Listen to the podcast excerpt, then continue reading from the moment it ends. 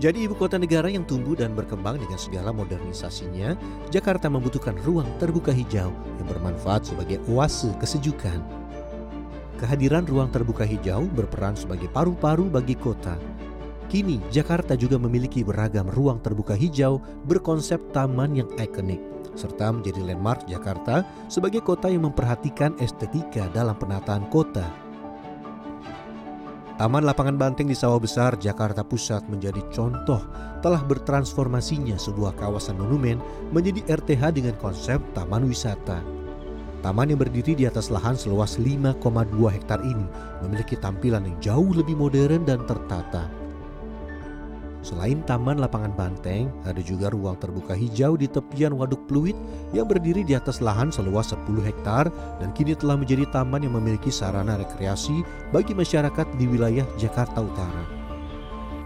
Ribunya pepohonan, sarana olahraga dan hobi, arena permainan anak dimanfaatkan oleh banyak pengunjung yang datang ke lokasi ini. Siapa mengira Taman Waduk Pluit yang diresmikan pada tahun 2013 lalu bisa menjadi wahana rekreasi bagi masyarakat sekaligus menjadi tempat asri yang teduh. Untuk pernapasan udara manusia juga bagus. Untuk menghirup daripada kayak kita banyak polusi, nyari tempat, aduh ih enaknya di mana nih? Yang deket, yang terjangkau. Transformasi taman-taman di Jakarta yang berorientasi kepada pemanfaatan lahan juga tercermin dari hadirnya sejumlah ruang terbuka hijau yang tidak hanya sebagai penghias kota yang pasif, namun juga aktif. Pengamat tata kota dari Universitas Trisakti Jakarta, Yayat Supriyatna, menjelaskan terkait pentingnya ketersediaan ruang terbuka hijau di Jakarta.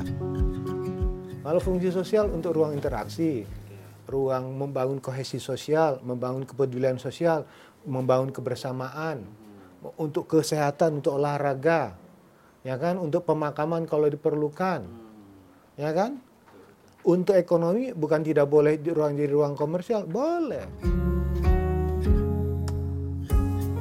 Taman ikonik di Jakarta lainnya adalah ruang terbuka hijau dan ruang publik terpadu ramah anak Kalijodo yang juga menjadi contoh di mana segala elemen yang disebutkan oleh pengamat tata kota Yayat Supriyatna sebagai RTH yang menjalankan perannya sebagai ruang ketiga bagi warga Jakarta.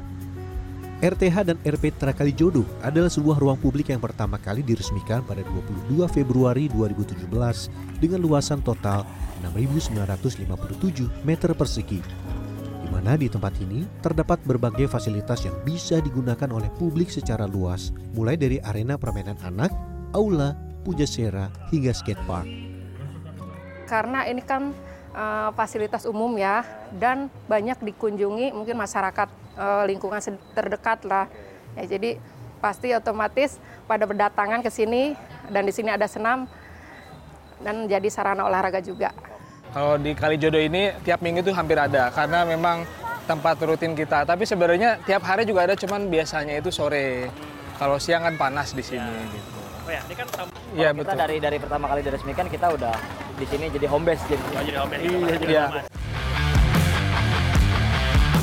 Seiring berjalannya waktu, pemanfaatan skatepark Kalijodo juga bisa menjadi tempat lahirnya sejumlah talenta-talenta dalam skateboarding yang juga sudah mengikuti beragam kejuaraan mulai tingkat provinsi, nasional, hingga internasional.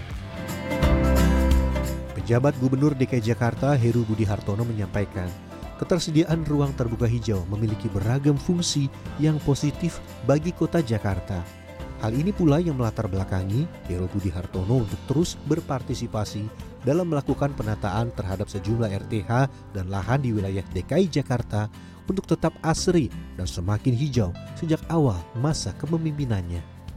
RT ini kan pertama bisa untuk berkomunikasi, bisa untuk kegiatan tadi, misalnya skala kecil mengentaskan stunting, bisa juga untuk kegiatan ibu-ibu, kegiatan ngajar-mengajar PAUD.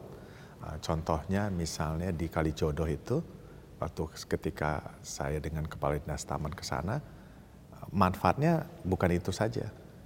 Ada orang berinteraksi olahraga di sana, di sana ada UMKM tumbuh.